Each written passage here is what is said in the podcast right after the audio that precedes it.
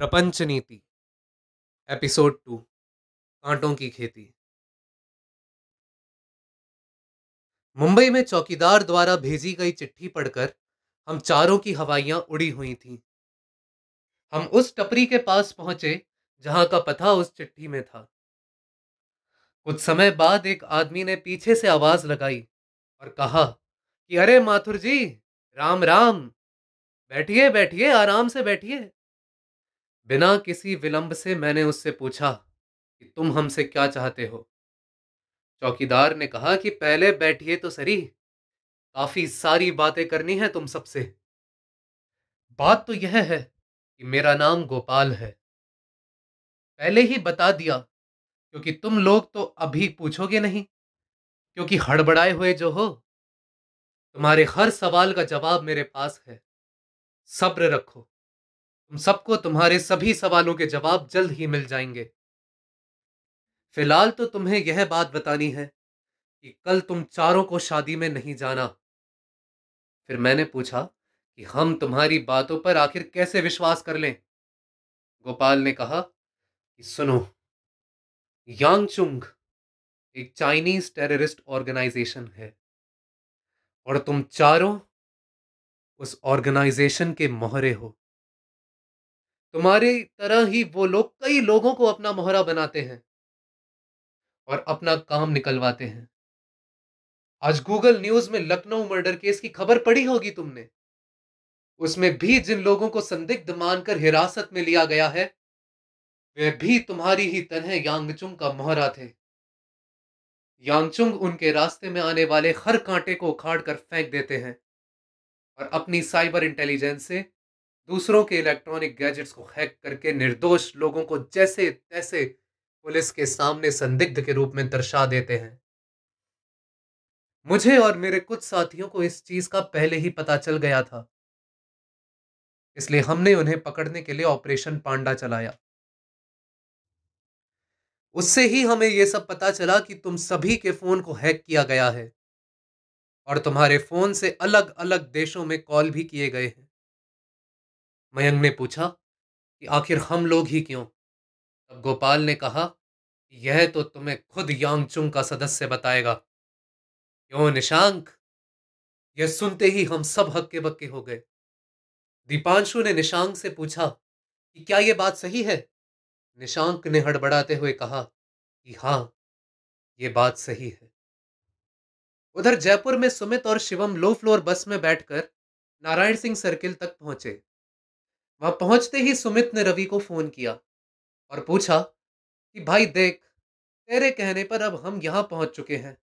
तू बता कि तू कहाँ है? रवि ने कहा कि, क्या जीजा जी, आप भी अपने साले को नहीं देख पा रहे? सुमित का दिमाग पहले से ही बहुत खराब था। उसने खुद को शांत किया और रवि से कहा, देख, शांति से बता दे कि तू किधर है? नहीं तो रवि रवि ने कहा कि गुस्सा क्यों होते हो? मैं बताता हूँ ना। सिटी प्लस मॉल के बाहर एक सफ़ेद ऑल्टो 800 खड़ी हुई है। आप दोनों उसमें आ जाइए। सुमित और शिवम जाकर गाड़ी में बैठे। सुमित ने बोला कि, अरे साले साहब, ये गाड़ी कब ले ली? रवि ने बोला कि, मेरी नहीं है ये गाड़ी, जुगाड़ में मिली है। सुमित ने बोला, यार, जब गाड़ी से ही जाना था तो माया को भी ले आता ना। अरे जीजा जी, हम कोई पिकनिक मनाने नहीं जा रहे। बल्कि अपनी जान बचाने के लिए यहाँ से कहीं दूर भाग रहे हैं। अब कुछ देर के लिए शांत हो जाओ और जैसा मैं कहूँ वैसा ही करो। रवि उन्हें पहले ट्रांसपोर्ट नगर में एक छोटे से मकान में ले गया।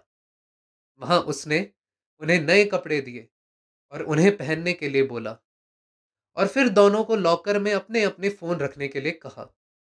सुमित ने बोला कि तुझसे सवाल पूछते पूछते थक गया हूँ। खैर मेरा साला है। जो भी कर रहा होगा, सोच समझ कर कर रहा होगा।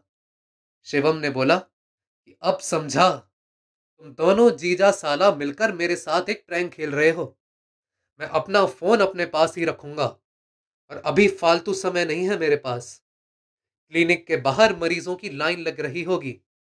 मैं तो चला यहाँ से। रवि ने यह देखकर अपनी जेब से पिस्तौल निकाली और शिवम की ओर निशाना कर दिया। शिवम हँसते हुए बोला भाई दिवाली पर इस्तेमाल होने वाले खिलौने से मैं नहीं डरता। और अरे डराने की कोशिश अच्छा? रवि ने सही में पिस्तौल ऊपर लगे बल्ब पर चलाई, जिससे कि बल्ब टूटकर चूर चूर हो गया। शिवम और सुमित तो डर के मारे ज़ोर से चिल्लाने लगे। भड़के हुए रवि ने फटकार लगाई कि अब किसी भी तरह की बकवास करी तो माया की सौगंध यही गोलियों से भून के रख दूँगा। सुनना चाहते हो ना कि क्या हो रहा है?